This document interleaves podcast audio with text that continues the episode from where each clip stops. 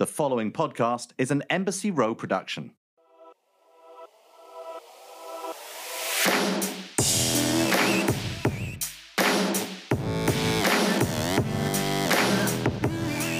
Hi, this is Sarah Riff, and welcome to Having It All and Other Lies, the podcast where I talk to people I admire about letting go of perfection, embracing the chaos, and redefining what success and happiness look like to them. Because ultimately, the only definition that matters is our own.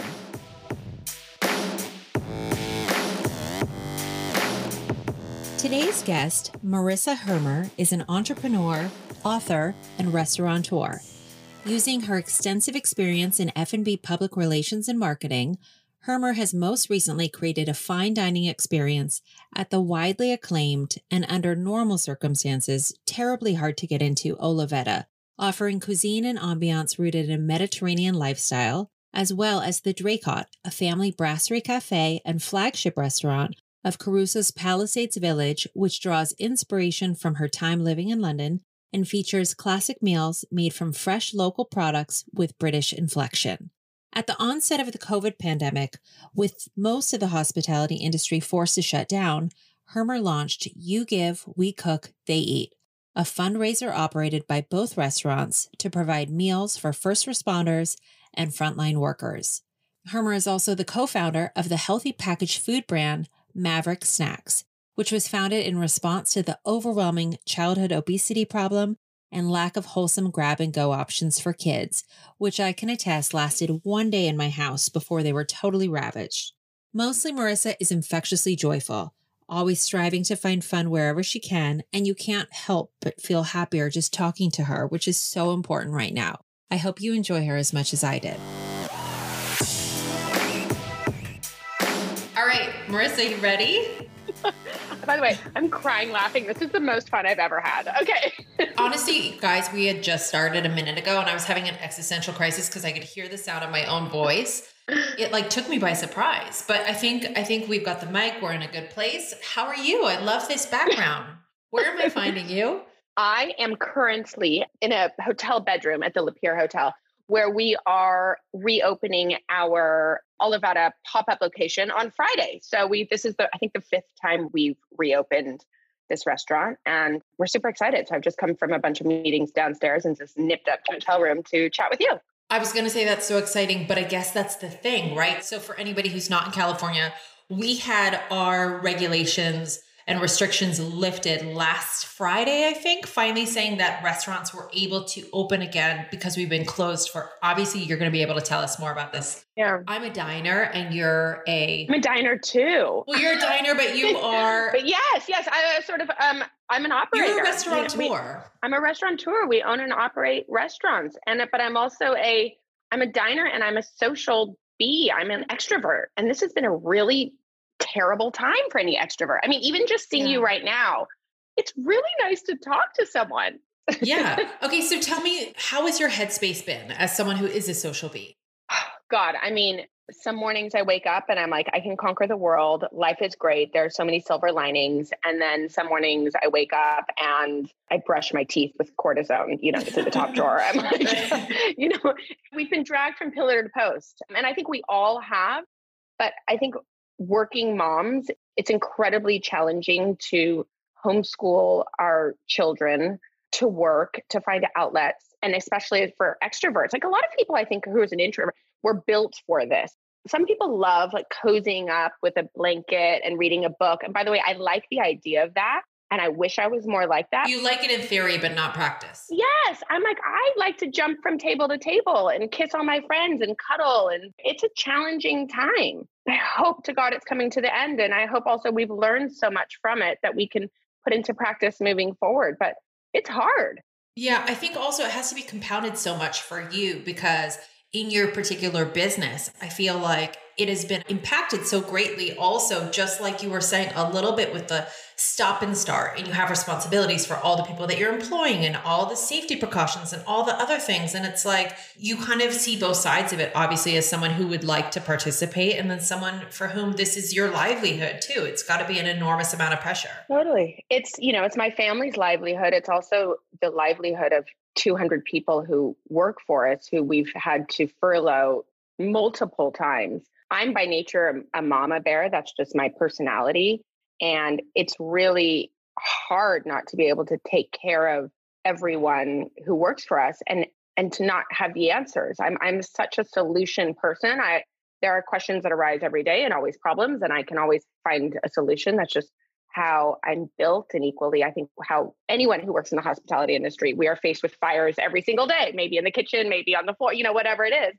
And we're always putting out fires and this is this is something that we don't have the answers to. There's no rule book and things are changing all the time. I mean, the regulations are changing all of the time. And how can we put the pieces together to not only operate a successful business, but also give our guests a wonderful night out when people need it more now than ever? Yeah, that's for sure. Okay, so tell me something fun. What was the last lie that you told? You're like, where do I begin? I mean, I lie to my family every day. So, and probably to myself, like, yesterday afternoon, I lied to my family and said I was going to the supermarket. Mm-hmm. Where'd you really go? Back to this hotel? No, I went to I went to the supermarket. I went to Gelson's, but I didn't get out of the car. I sat in the parking lot and I just emailed. I like got through my to-do list for a while. And then I thought I should probably come back with something. So I like picked up a jug of milk and came back home. So that's more, mainly the lie. I mean, I've been to the dry cleaners like 10 times. Quote unquote. Uh-huh. Quote unquote. And instead I like go and get sushi and just sit in my car and like read a magazine and then come home. it's basically lying about self care or just getting work done, getting out of the house. Yeah, it's so funny too because at the same time that we're disconnected from all of our friends and all the people that feed your soul in different ways, and this is not knocking your family, but you're getting so much family time, right? That it's like you need to reconnect with yourself. And it's so hard when you are in the house and you are working and you're trying to to keep everything going and normal and then also throw in the, the kids and school stuff. Just to have any time just for yourself, like just the quietness to reconnect. Yeah, I think that the personal space is challenging. And look, we don't live in an apartment in New York City. We live in a house with space in the Pacific Palisades. So I'm not completely on top of my family, although we are really, you know, it's just a very different momentum that we've all, you know, it's like going from, you know, 60 degrees into, or 60, what, 60 miles an hour, 60 degrees, who knows, um, into a brick wall. So it's finding those ways to keep that momentum going. Right. And someone recently told me that a fish grows into their bowl yeah. It's a, such a good metaphor for what's happening right now, too, right? Because we're just utilizing our spaces in a way that we never have before. Okay, so we all know about all the things that we have lost and all the compromises that we've made in our lives, and none of that compares to the devastation that a lot of people have gone through. But what do you feel like you have gained in a way through this time? I think I've gained designing my own adventure. You're like, I think like, I've gained 10 pounds. definitely gained like an alcoholic level in my life. No, I really learned how to create my own adventure. What were those kids' books like choose your own adventure? Yes, I know like where it was like basically like you could go left or you could go right kind of a thing. Yes. And I'm an adrenaline junkie. I just like love traveling and moving and jumping out of airplanes and just that. Literally or figuratively? Like do you actually jump out of airplanes? Yes, literally. Although I haven't done this in a while, you're like, you're mad. As a restaurateur, I think anyone in the hospitality industry is by nature. We just like love that. Like that pace. It's like a frenetic kind of like energy. Yeah. Totally frenetic. And I love it. And it's contagious. And I really miss that not being on the floor and not having these daily catastrophes in our restaurants. Now, not that that's a nice thing. By the way, we have much bigger daily catastrophes on a global level and also how it's affecting our business. But I think the things that I knew I could always handle. Nothing that compares to what goes down at Olivetta on a Saturday night, though, right? it's just fun to be faced with daily challenges and know you can overcome yeah. Yeah, you're never bored. You're never bored. And that's the adrenaline. And I haven't had that for a while. So I've started creating new adventures. Like I've, I've, I've taken up skateboarding. I saw this. And that is really fun and fabulous. And by the way, it's a terrible idea. I have more bruises on my legs. Like I look like a two year old who's like walking around. Like I've got like band aids and bruises, but it's fun to find different ways that give me outlets for my needs. You're like looking for various different ways to potentially injure or kill yourself during this time. Basically, I'm the fact that I'm surviving right. is like I'm like, how can I actually hmm. maybe not make it through another day? feels like a good one. Was that something that your kids were doing, or were you just like flipping through your Thrasher magazine and like had the need for speed? My kids were not doing it. They've started doing it now because mommy wanted to do it. I just have the need for speed and I'm not getting it elsewhere. Right. And it's it's fun. By the way, my kids actually take skateboarding. I have a coach. I have a coach Yeah, too, but I don't actually take skateboarding from him. But now I'm feeling like maybe I should. Although you should. I used to actually like to skateboard sometimes. And I remember not long ago, we were in Manhattan Beach visiting a friend, and her son had a board. And I was like, let me show you. Like, I can totally do this. Cut to within two seconds flat, I had fallen on my ass. The fact that I didn't break my tailbone was amazing. And my kids like got such a good laugh, and my husband can't stop talking about it still. But I don't know that I have like the desire now to get back on. no, I mean, by the way, fair enough. It's a terrible idea of mine that I've had to start, but now it's again, it's sort of it's like a it's addictive. What about surfing? Do you surf? Yeah, it's a little cold right now. I what is it? I have a three four or four three wetsuit, but I don't. I. I is that like uh, wetsuit it's jargon? a warm one. Okay. Yeah, it's a wetsuit. You're like I've got the uh, Um, three four um uh, rip curl model.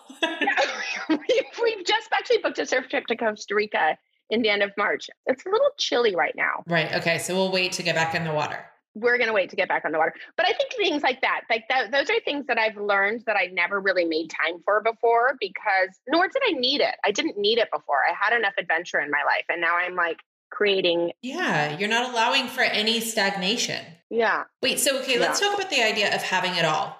The notion of having your cake, eating it too. I feel like you will probably have a very funny outlook on this. Is that something you buy into? If so, what would it look like to you? I should have thought about this more, but Yeah, it's not like it's the title of the podcast or anything. yeah. By the way, I have listened to all your podcasts. I cannot believe, I mean, you had Amanda Gorman. on. This is unbelievable. It also makes me incredibly insecure. I'm so glad I'm not coming right after her and it was Debra Messing. By the way, she's so eloquent and poetic. And I'm like, I don't want to oh tell my- you that she's literally 22 because you may murder yourself in that hotel room. I honestly, I'm like going to off myself. It's one of You're like not even going to wear your helmet next time you skateboard. honestly, I'm like going to just drop it and just end it there. Okay, what was the question? I can't even. Oh, it Oh. the name of the podcast. yes. again, do you know what? I think it's it's all about your perspective, mm-hmm. right? By the way, my perspective changes all the time. I'm one of these Right. people who can convince I think I can convince anyone of anything. And I Well, also we already know that you lie to your family about your whereabouts. and I and I lie to myself all the time. So I'm like, this is great. You know, you're absolutely fine. But like we're not always fine. And I don't have it all. But I think in the moment, if you think about in this moment, whatever the moment is, even if it's the like the biggest catastrophe of your life, which for me it's probably right now. generally. But in this moment right now, Sarah, I am really happy because I'm chatting with you. We're having a laugh. It's this moment in time, and I've got a smile on my face. And I, so I think it's do I have it all? Right now, I feel like I do. Like my cup runneth over. Mhm. Generally, do I feel guilty for not being a mom who's always present because I'm working? Do I feel guilty when I'm working, when I'm being a mom and skateboarding with the kids that I'm not like Yeah, you're like, sorry, you I can't help you with that. Unfortunately, I'm out at the park with Brandon. like, oh my God. But I think if we just focus on the actual concentrated moments that we're in, then we have it all. Then I can be happy. And I think it's happiness is having it all. And we're not happy all the time, but I think if we just focus on those actual moments, I can't imagine you not happy though, because you're someone who has just like a total infectious laugh. And I feel like, listen, if your Instagram is anything to go off of, which I am led to believe that everything I see on Instagram is true, absolutely. you live a very fun, adventurous, speed chasing life. I'm a fun expert. And I think mm-hmm. that's that's by design. Did you go well. to school for that, or where did? Yeah, Or, I've been studying fun. I wrote my thesis on the funsters. I love to have fun and I like to create fun for myself and other people. I'm like I'm like a quintessential hedonist. And and I think maybe that's why I have the job that I do. Why do you say hedonist and not hedonist? Is that a British thing, or is it meant to be hedonist? Oh, maybe it's a British thing. All this time, I've been practicing hedonism, and I should have been practicing hedonism. Let's just say it's a British affect, Mhm. or I'm saying it absolutely wrong. Okay, either way, I like it. I'm gonna go with the former. Yeah. because I, I like like I'm like selfish. I like making other people happy. It's fun for me. I like making myself happy. And typically, I create activities that do that for myself and for my family and for my friends. And I think that is having it all. But look, sometimes I'm on my knees. I mean, I don't usually take photos of myself when I'm sobbing in the corner or on my knees or like. Will you DM those to me? Yeah. By the way, my brother has been in town for the last three months. I drank a bottle of wine with him last night. I heard you're doing um, sober February, dry February. I thought about doing that. No, I said I was considering it. And um, what's today? February 3rd. Because February 1st, I was doing sober February. February 2nd, I thought, I don't want to do that. And so, as a hedonist, I decided not to. I really want to speak with this woman who's writing this book. It's called like Drink Like a Woman or Don't Drink Like a Woman. Do you have you seen that? No. I've seen it on a lot of people's Instagrams, and I don't know if it's necessarily about people who have alcohol. Listen, if you have an alcohol problem, absolutely, like, don't fuck around with that. I don't think I have an alcohol problem. I do think that I have a problem where I'm stuck in my house, you know, for the last year with two small children. And if having a glass or two of wine at the end of the night makes me feel a little less on my knees, then mm. so be it. So also, be it. I, I, have a much more European sensibility. So, you know, for all the Americans who want to do dry January, that's cool. That's not my vibe. I feel like it's a curse. Again, I like the idea of it. So you did that. No, I did. I I didn't do it.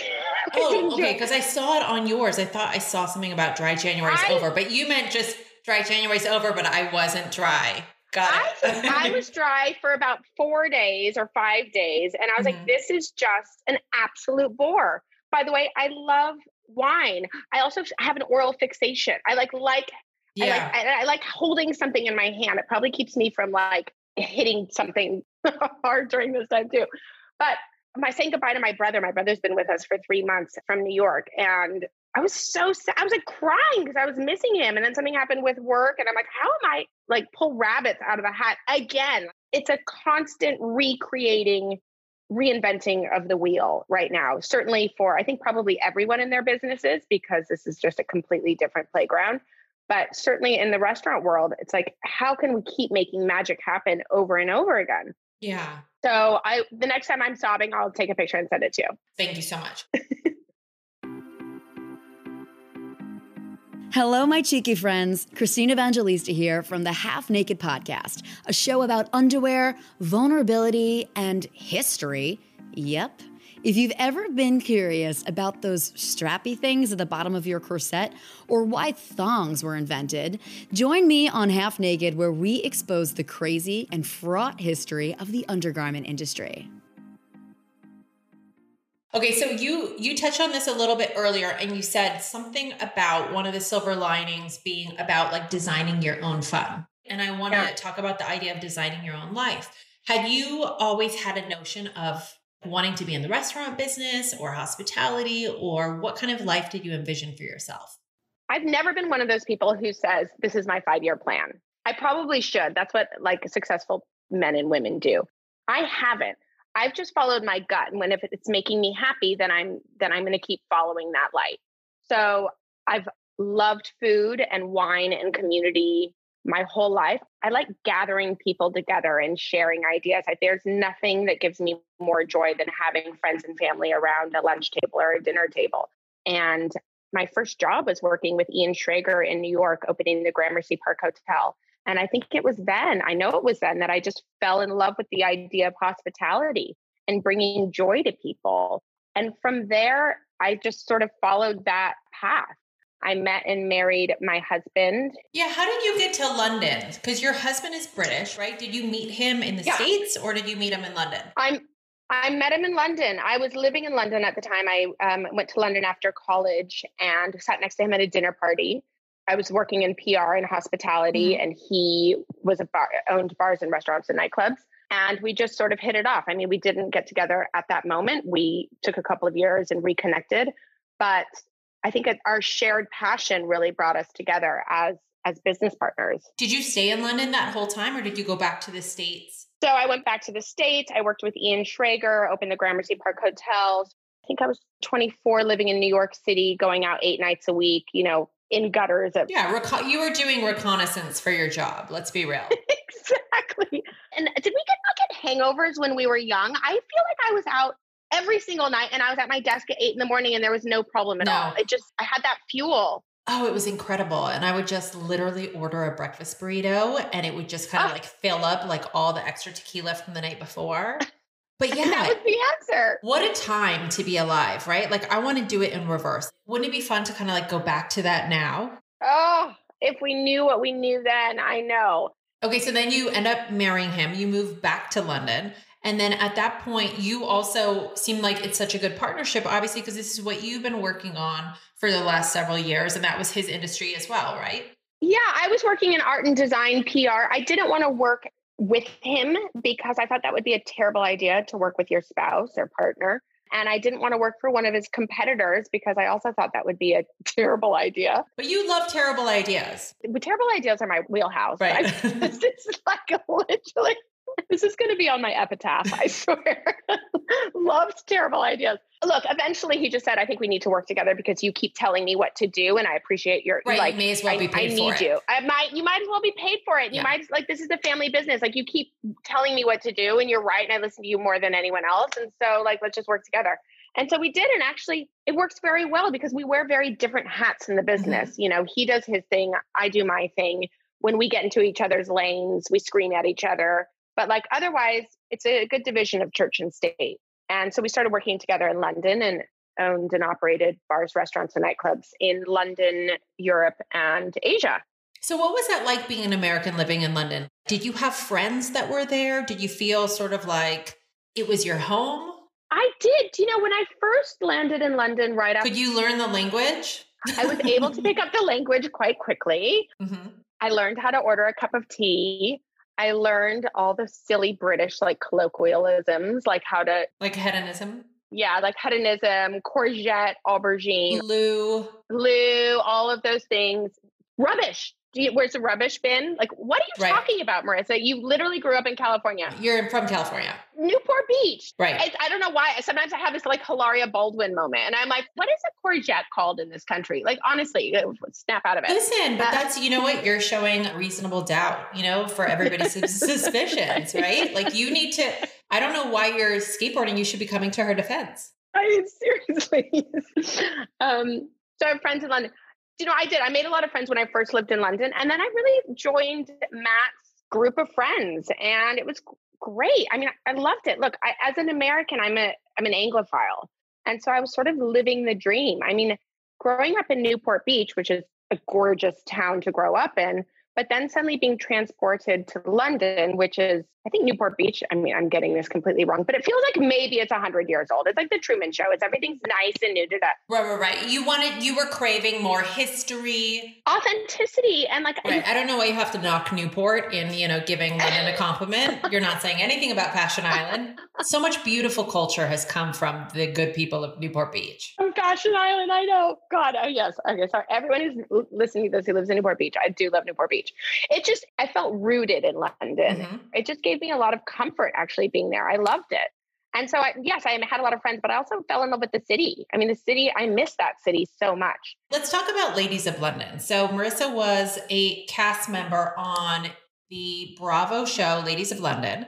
And how did this come to pass? And when were you like, I want to be on a reality show or I never said I want to be on a reality show. The fact that I even did a reality show still shocks me, and that I mostly survived it. Again, bad decisions, lots of bad decisions. I heard about this television show. A friend of mine said that they were casting for sort of the the Real Housewives of London Mhm. type show, and they were looking for like the American Girl Next Door character, and I should be on it. And I promptly said, "Thank you very much, but no, thank you. I don't want to be on a reality show." the shows in London at the time were Big Brother. I mean, reality shows Right. generally, sorry for everyone who watches them, but I always thought they were sort of quite lowbrow. Right. Like, Jinx. and not that I am highbrow, but I just didn't think it was something that was necessary for me to add to my life. Right. Also, again, bad decisions.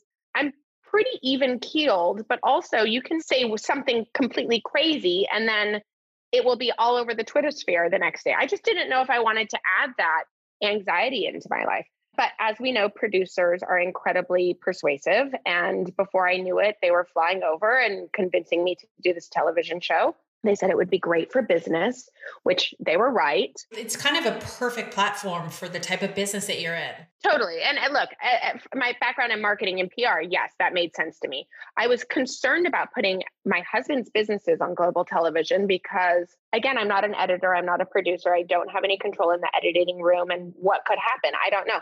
Also, it's not just me on the show, it's a bunch of other like of my dear friends who are equally lunatics too. So, you know, you never know what's going to actually happen.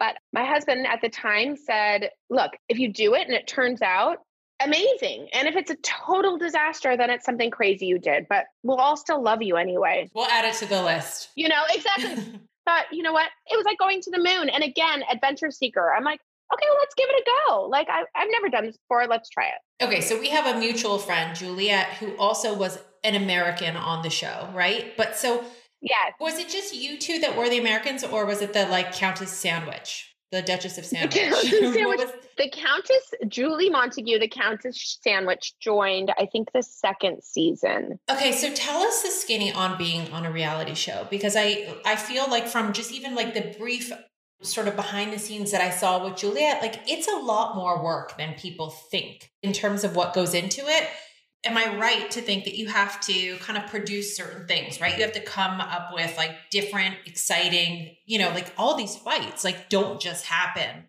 as organically as we would be led no, to believe. No, they are uh, they're absolutely produced, but they are. Hang on, that's not exactly true.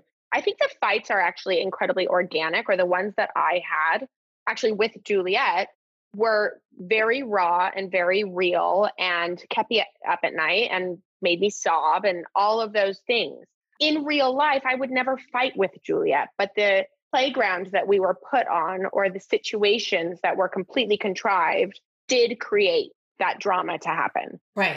But also, yes, you go through your diary. I mean, my life is not that interesting. I mean, I don't think I'm like, okay, I brush my teeth with cortisone in the morning, get the kids off to school. There you go. Right. But you have to come up with, you're like, okay, so today at the Correct. restaurant, this is happening.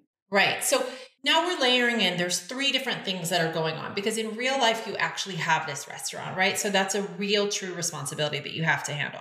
Then you have to come up with something for the reality show to make it seem interesting and also to be a viable character, right? Like people are fired from reality shows if they're not interesting enough. Totally. You need to have some juice. You've got to have something interesting going on. And it needs to be not only interesting, but also have some drama, have some cliffhangers, yeah, you end up producing your own life, which just feels very weird, but also bizarrely gets really normal very quickly. And then was it a strange phenomenon? Because I remember with Juliet, I think when it was first playing out, it was airing in the States, but not in the UK, right? So people there, were you Correct. feeling like you were being recognized? Not at all in the UK, but also like my friends didn't care. In fact, they were all horrified that I did it in the first place. Like yeah. in fact, they just ribbed on it the whole time that we were doing this and thought it was a, you know, an awful, awful idea, which again, normal, Marissa Hermer.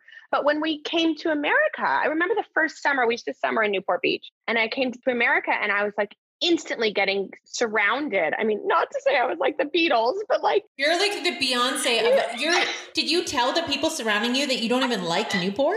oh my god. You're like, I look down on Newport. You're literally hundred years old. I'm basically the queen. I'm the queen.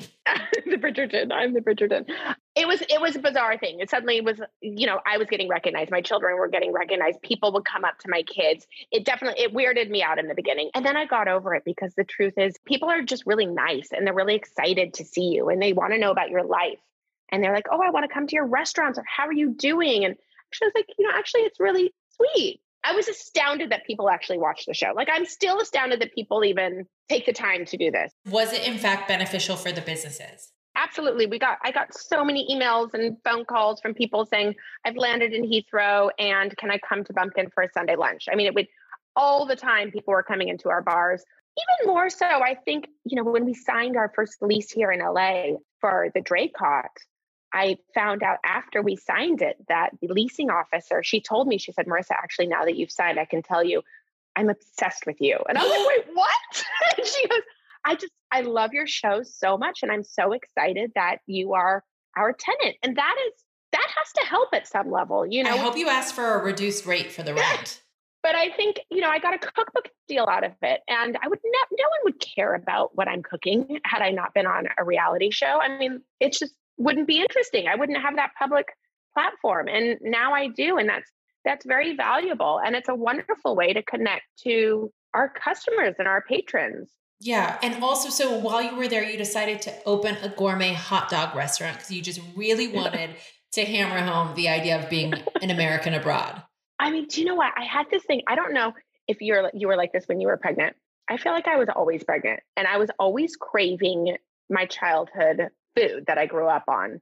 And I couldn't get that in London. I could not get a good hot dog. And actually, we were in Hong Kong at, at some point. We had a nightclub in Hong Kong and we went to this gourmet hot dog restaurant in somewhere in Hong Kong, can't remember. And I thought, God, if there's a hot, hot dog restaurant in Hong Kong, hot dog Hong Kong, yeah. honestly, I'm we're gonna have a hot dog restaurant in London. So, okay, you talk about being pregnant a lot during the show. Did you have two when you started the show, or did you have? Max was about ten months old when we started season one. I think at the end of season one, I found out I was secretly pregnant. And so I actually had the runners. You know, we're always drinking. Like all the late we're always drunk well you have to you have to be drunk if you're going to be on a reality show i feel like it's you like you can't be, be sober on a reality show it's just so what's the point like how do you even handle this these situations yes bring me five martinis i couldn't have five martinis because right so you had them running to get you water and the other girls didn't know yet? Nobody knew so i chose one runner. You know when i order a vodka soda just put soda water in it.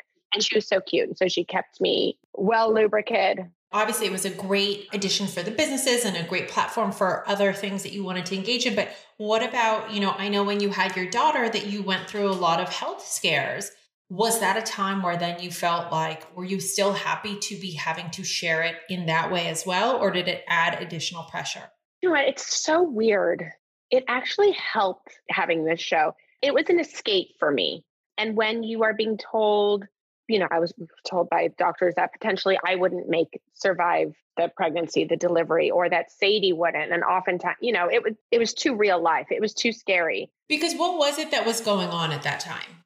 So I had a um, a very rare condition called placenta accreta, which mm-hmm. means the placenta grows into my uterus and out the other side and into my internal organs, which means that the baby needs to be delivered two months early. So Sadie was delivered at 32 weeks, but also the process of delivery is is a massive surgery. It's why women still die in childbirth because there's just so much blood loss. And so they ended up needing to give me a hysterectomy in the process because they couldn't stop the blood loss. I think I had six wow. blood transfusions or something. And then you also have to do multiple it like basically patchwork on my internal organs where the placenta had grown into. Do you have to have a C-section then if if you have placenta accreta are you absolutely delivering via C section? You are absolutely delivering C section. Did you deliver C section before? I did. I delivered C section before, but I mean, there's a gentleman called David Nott. They call him the Indiana Jones of vascular surgery. He's actually a war surgeon. He was working in Syria at the time, and they flew him over to manage my surgery because it's wow. just such a it's a vast you need like the teams of vascular experts on it that had to be so scary it was so scary but also to answer your question, it's weird. Filming a television show actually felt very trivial, a nice escape. It was like, oh, this drama is so nice. I can handle this. And I'm going to throw myself into this nonsense drama because the real drama that's happening in my life, I can't process it. If I think about it, it's paralyzing to me. And so I'm just going to wake up in the morning and get my makeup done and have a cup of tea with these girls and just get through the day and just sort of move through this time. I think also weirdly, I mean, Sadie, her delivery was not on camera, but they filmed me the morning that I went into hospital. And having the producers around and the cameramen and people who had really become our family, like they were in our home every day, all the time, it felt like I just had this incredible support network. Yeah, like a cheering section like a and they were they i mean they were in the hospital with us like the head producer flew over from new york to like be outside my hospital. I mean it was not great but i felt their love and their energy. And equally in this very childlike school of thought that i have where everything on tv has a happy ending i sort of thought they're not going to let one of the main characters die right. on the show because that's not happily ever after. Although probably good for ratings really great for ratings. Thank God it didn't happen. But it sort of gave me this weird nonsensical sense of comfort. No, I understand that. It's like seeing a celebrity on your plane. You're like, we're not going down because the Jonas Brothers are on the plane. we're not going to die. And so it was okay. It actually, and the other thing which came out of it, which was completely accidental, is I've had so many messages and phone calls from women who are going through tricky pregnancies. And it's not something that anyone talks about because it, it makes you vulnerable and insecure. But I've had so many fellow pregnant women from around the world reach out to me. Several in London saying, I'm having a high risk pregnancy. Who is your doctor? So I've connected them to my doctor.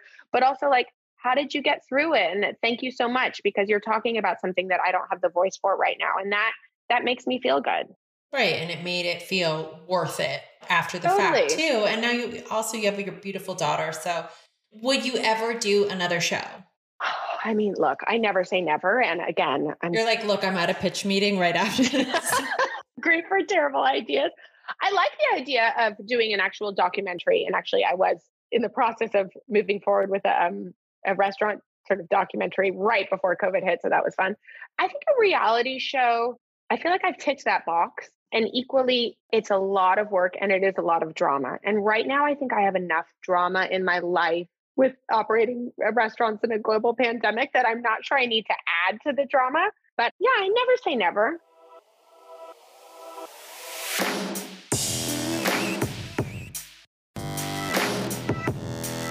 Let's talk about the program that you launched during COVID as far as getting food to frontline workers and all the people that needed it most. Obviously, this is a great thinking on your feet and working with the resources that you do have.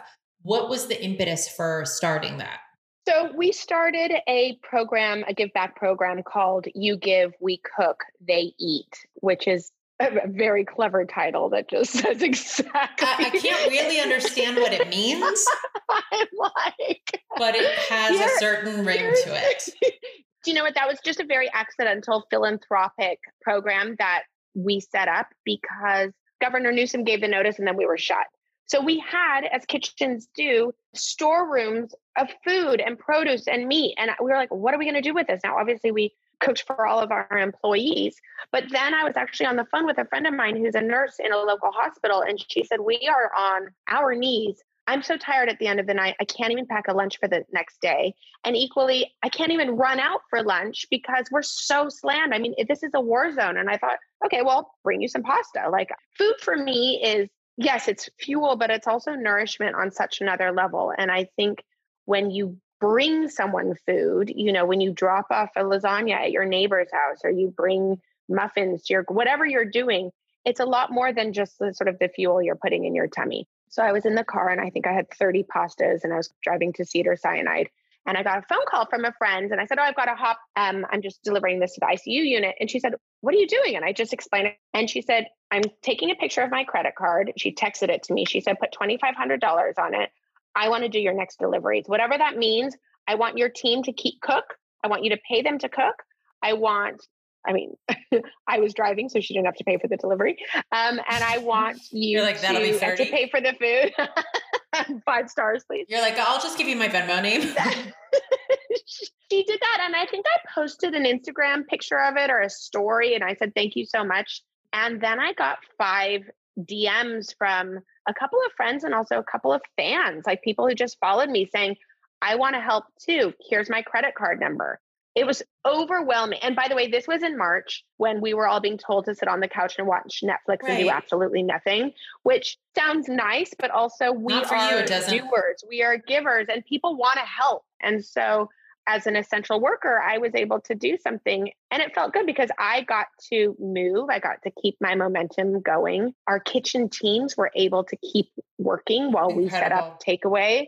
And most importantly, are these heroes on the front lines and our first responders. I mean, I see them multiple times a week now and they're they have tears in their eyes. Look, they're they're it is really hard in Los Angeles right now. And I know our restaurants are opening up again and some schools are going back to school, but equally it's hard and it's scary. And so when you know someone from around the world is is giving money to a restaurant to, you know, it, it, you just feel that love. That's one of those perfect exemplary. This is the purpose of social media in a really good way, right? In an altruistic way that isn't just about tearing people down or taking away all your time. It's just like focusing everybody's efforts and actually accomplishing something good. I have to say, it's that is the silver lining of this time. I've felt the support of our community, both for our frontline workers and, and, and first responders, but also our restaurant. You know, we we had to furlough all of our team the day before Thanksgiving for the last shutdown, and that that broke my heart. And you know, there's only so much that we can do as a family to help these restaurant workers when our business is is equally suffering. And I saw a lot of our neighbors just in the street and they said, Marissa, we want to do something for your rest for your teams, like a holiday fund. And I said, okay, like they raised almost $10,000 for my teams for their holiday fund. And that is just, it makes my heart burst. How wonder, this is a really terrible, terrible time, but also people are really wonderful. Right. And coming together in the most incredible ways. Okay. You were talking about food nourishing. Now I have something here. You've also recently launched snacks. So I want you to know that I was like, oh, I'm going to get one of these snacks for my call with Marissa. This was the only one left. And I think we got these like two or three days ago. So this is the Eats a, Eats a Pizza crackers. It's a pizza. Isn't it delicious? Yeah, like, you know, apologies for the crunching, but these are so good. So when did you launch these? And is this your first like real product, right? Yes. So Mavericks was conceived when we moved from London to Los Angeles four years ago. London eating habits are very different. And I will never forget the first time when I learned this because I think I, by the way, when I was in New York, I only ate on the streets. Thinking back on it. What do you mean you only ate on the street? Like street meat? street meat. I went down at four o'clock for my office and I would get a slice of pizza, hot dogs all the time. And I was constantly eating on the go. Mm-hmm. I would go get a bagel and a coffee, eating, talking, walking, and going to work. We needed something to offset your drinking. We just soak up my stomach. I'll never forget when I first got to London and I was eating a Pret sandwich. And I think I took the Pret sandwich and I started opening it on the sidewalk and then took it down to the subway. And my husband was like, That is so disgusting. Like, how are you eating in front of people? And I was like, Oh, I was so embarrassed suddenly. Wait, that you're eating in front of people or that you're exposing it to the subway germs? Probably all of the above. In the UK, you sit down to eat. Yeah, you're civilized. This isn't Newport, Marissa. Civilized. This is not Newport Beach where we just have our guac and go. And even our children, like I think in the UK, my kids would sit down for tea and you'd sit at a table and you'd have a placemat. It's just much more civilized. In the US, when we moved here, we were always in the car we were always going to sports games. It's such a snacking culture here. And so when I was looking for sna- oh, and packing lunches every bloody day. In the UK, kids' schools have cafeterias with like executive chefs. They get food made for them in the school. Of course they do. Of course they do, right? It's the perfect country. Not in Newport Beach. In Newport Beach, we have to pack three children's lunches a day. Well, at the homeschool that I'm running right now, we have to not only pack lunch, but we have to have literally no less than three snack breaks during a four hour day. I asked my kids, I was like, you need to get your school stomach back together because you never used, you had snack once a day at school, then you had lunch. My children live in the pantry. It's like that pantry door gets more action than anything else in my house. Yeah, but now that mom is a maverick too and has her own snack company, like that's pretty legit. So we needed some healthy snacks in the US because while my children love goldfish and Oreos, that's not a snack. And I just didn't think that was interesting enough. And I like non GMO. And so there you go. Well, I have to say they're delicious and they're doing really well here in my house. At the Sarah Rib house. Okay. So just moving into personal, you said that sometimes obviously you're literally just driving to the store so that you can have some time alone in your car under normal circumstances, how do you sustain yourself? Because the whole notion of we expect women to work as if they don't have kids and raise kids as if they don't work, but you have three, and then you have all these restaurants, and then you have this. There's a lot of people coming at you all the time. How do you designate time for yourself and make sure that you are sort of pouring from a full cup of wine? I'm like mezcal. I'm not always pulling from a full cup. I use humor a lot. Like I generally laugh at things before anything else. And that's just something I was either taught as a young child or born with it, but that gives me a sense of joy. I also do, as far as like a, a moment of self care, if I'm doing something that could be conceived or thought of as self care, I say it. So, like, rather than just taking a bath or even like going in the shower, I'm like, I'm doing, by the way, showering is not self care. I hate it when everyone's like, oh, I took a nice long shower. By the way, that's just like, that's just maintenance. that's bathing. But sometimes I'm like, okay, when I go in the shower, I'm actually going to take a moment for myself. And I sort of have to spell it out to myself. So I convince myself it's happening. And I think sometimes if you say something enough, you start to believe it. So when I go in the shower, then I'm like, oh, I'm going to use this sea salt all over my body. And isn't this nice, Marissa? And you sort of like, you're sort of saying it to yourself. So I believe it. I like build a narrative around moments in my life. Do you say it out loud? No, but maybe I'm going to start. Although, do you know what? I talk to myself so much. Like the other day, I was just having a chat with myself in the bathroom. like Max came in, he's like, "Mommy, who's in here?" And I was like, "Oh my god, no one." I'm literally having. You're like, I've literally just lost my mind. I'm literally. I'm imagining you sort of like Kevin McAllister style, like. Come up and get me. I'm rubbing Epsom salt and eating rubbish. Marissa is rubbing the lotion on her knees now. She's rubbing it circularly. I am I use Epsom salts as much as possible. I light all the candles. I have a stack of poetry books next to my bed that oh. I even if I read one page, I'm like, this is good for me right now. And so I sort of do it like vitamins. I'm not sure if I always believe that it's self-care, but I'm telling myself it is. And I'm convinced that if I tell myself something enough, it's gonna stick. Does that make sense? Yeah, it does. And like you said, you lie to yourself all the time. So why should the self care be any different? What about taking victories? So I was really moved by, I thought you wrote a really beautiful birthday post. And you said something about the fact that, like, traditionally your birthday is something that you're kind of happy to let it must fall between what, Christmas and New Year's? What's your birthday? Christmas and New Year's. Yeah, December 30th. Ooh, that's got to be like a rough one growing up, right? Do you know what? I think we know what we know and we don't know what we don't know. So I didn't know anything else. And equally, I was always around my family. Right. That's true. I liked it at the time. You wrote something about the fact that, like, you know, you love celebrating other people and you love putting people and their needs and their enjoyment first, but that you've always sort of like quietly had your birthday like fall between, and dare I say, you said parapets, right? yes, terrified. Yes. Now, is that, is that a word that you use on the daily, or were you consulting one of your poetry books when you wrote that post? No, I do use that on the daily. I think sometimes I like to be behind the scenes a little bit, and which will shock a lot of people because I'll, oftentimes I like to be in the spotlight.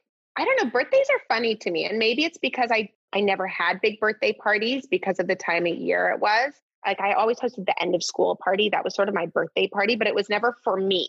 But I never, it's when the attention is totally on me, it gives me a little bit of anxiety. Like I get nervous. But what was nice about what know. you said about this was that traditionally you don't take much stock in another year gone by and you know the different things, but you really like made a point of listing out all the different ways that we've leaned in this year, right? Like this business that you've created, being able to help people in the way that you have all the all the ways that we've stretched ourselves as humans and as people and as mothers and as caregivers and as friends and as you know daughters. And i thought it was really beautiful because i'm always interested to talk to people about taking stock in what we have accomplished. And it's so easy to get focused on what's next and especially for you in the restaurant business you are literally like you said it's like one day you're open one day you're closed right now you are thinking on your feet all the time but do you think that you'll be more mindful of trying to take stock in all that you have accomplished so far? Yes, I will be because we're having this conversation right now and I think it's really important. So it's it's because of me. It is because of you and also I think it's important to pat ourselves acknowledge our own accomplishments and also what has worked. Like I've leaned into friends in a new way that I ever have before. In fact, I was saying this to my brother the other night and it came out. I was like, I've never needed my friends so much. And he's like, What are you talking about? That sounds ridiculous. What do you mean, need your friends? I said, I guess I rely on them. Like, my friends were always my friends, and we just had a great time doing with each other. And I guess maybe I've never, this has been the hardest year of my life by far. And I've never needed my friends as like fellow warriors or soul sisters or just to tell me it's okay or just to listen to me because I just, I think I've never been great at being vulnerable. It's just not something that I'm that comfortable with. And I've been incredibly vulnerable this year. And it's a has been and is a scary time. And it's through our friendship that we can lean on each other and and get through this. And it, it just astounds me. I'm like, I'm so in awe and grateful for my friends. And friends is yes, like my nearest and dearest, but also my friends at the hospitals who I've met, who I've built relationships with, my employees and team members who have come to work when they're scared, when we don't know if being in a restaurant is a scary place to be or not, even though we're, you know, like I am so in awe of people's strength and continuing to reinvent themselves and courage and like soul generosity. And it's just, it blows my mind. I feel it in the energy, you know? Yeah. Well, knowing what you know and knowing that life looks different today and that you are sort of focusing on relishing moments and not future mm. tripping and not trying to control things that we can't. What would the notion of having it all look like to you today? I think it's having moments like this. It's connecting our souls with each other and being vulnerable. And before being vulnerable to me felt like I was powerless or not in control. And actually, I find so much joy in sharing my own vulnerability with a new friend or an old friend or a family member and feeling safe with that. And I think I think it's finding the safe spots. I think that is having it all. And wherever our safe spots are, lean into that because that feels so great. I love that. All right. So, where can people find you if they don't follow you already? Where can they visit your restaurants? What's the latest status? Like, how can we support? Yeah. How can we oh. eat more of these eats a pizzas? so I'm going to finish. You can find you can find me at Olivetta and the Draycott. We are reopening the Draycott this evening, outdoor dining on the terrace, which is congratulations. So exciting. I cannot wait to have our team back together and see our friends and neighbors and patrons on our terrace. You can find me at Olivetta. We're reopening on Friday. You can find me at the skate park. Yes, yeah. Find, and you can find Mavericks at Whole Foods, on Thrive Market, on Amazon. You can find me on Instagram. I won't be sharing all the times when I'm sobbing and my I'm on my knees. Those those are reserved for me. Those are reserved for you, but also like maybe I will because it's the whole circle. Do you know? Like I think I'm discovering life is so wonderfully layered right now, and let's feel all the feelings. For sure. I'm, and I'm gonna. oh my god, how's the eat No, they're so good. Wait. I I hear what you're saying, but all I'm doing is like eating these. Wait, can I have a picture of your mm-hmm. Eatsa pizza? No. By the way, you should do commercials. When we do a Mavericks commercial, that was a great photo. Literally, You're you gonna... guys just heard it. If I do not, if you do a commercial and I'm not cast, do you know I've been looking for my role my entire life, and if it's the girl eating the pizza, so be it. This is like the next Super Bowl commercial. Forget about the Carl's Jr. girl. I'm Ellie Landry. Everyone's got to start somewhere. Marissa, I love you. Thank you so much for taking the time today, popping up to the hotel room. What did you say? Actually, you didn't say pop up. You nipped up? I'm going to nip up and maybe take a kip. No way, that's not happening. But doesn't that sound nice? You take a kip. Keep doing you, and I can't wait to come see you in person soon. Best of luck with the reopening. I'm so happy to see you. And thank you for doing this. Am I Dunning? That's it for today's episode of Having It All and Other Lies. I've been having so much fun talking to and learning from all these amazing women, and I hope you're enjoying it too.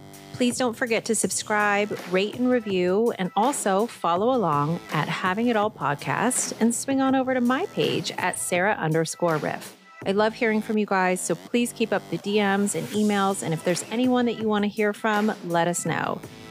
Having It All and Other Lies is a production of Embassy Row. Our executive producer is Sarni Rogers. This episode was produced by Alexa Machia and Anna Marie Johnson. The show is edited by Maureen Bigas. See you next week.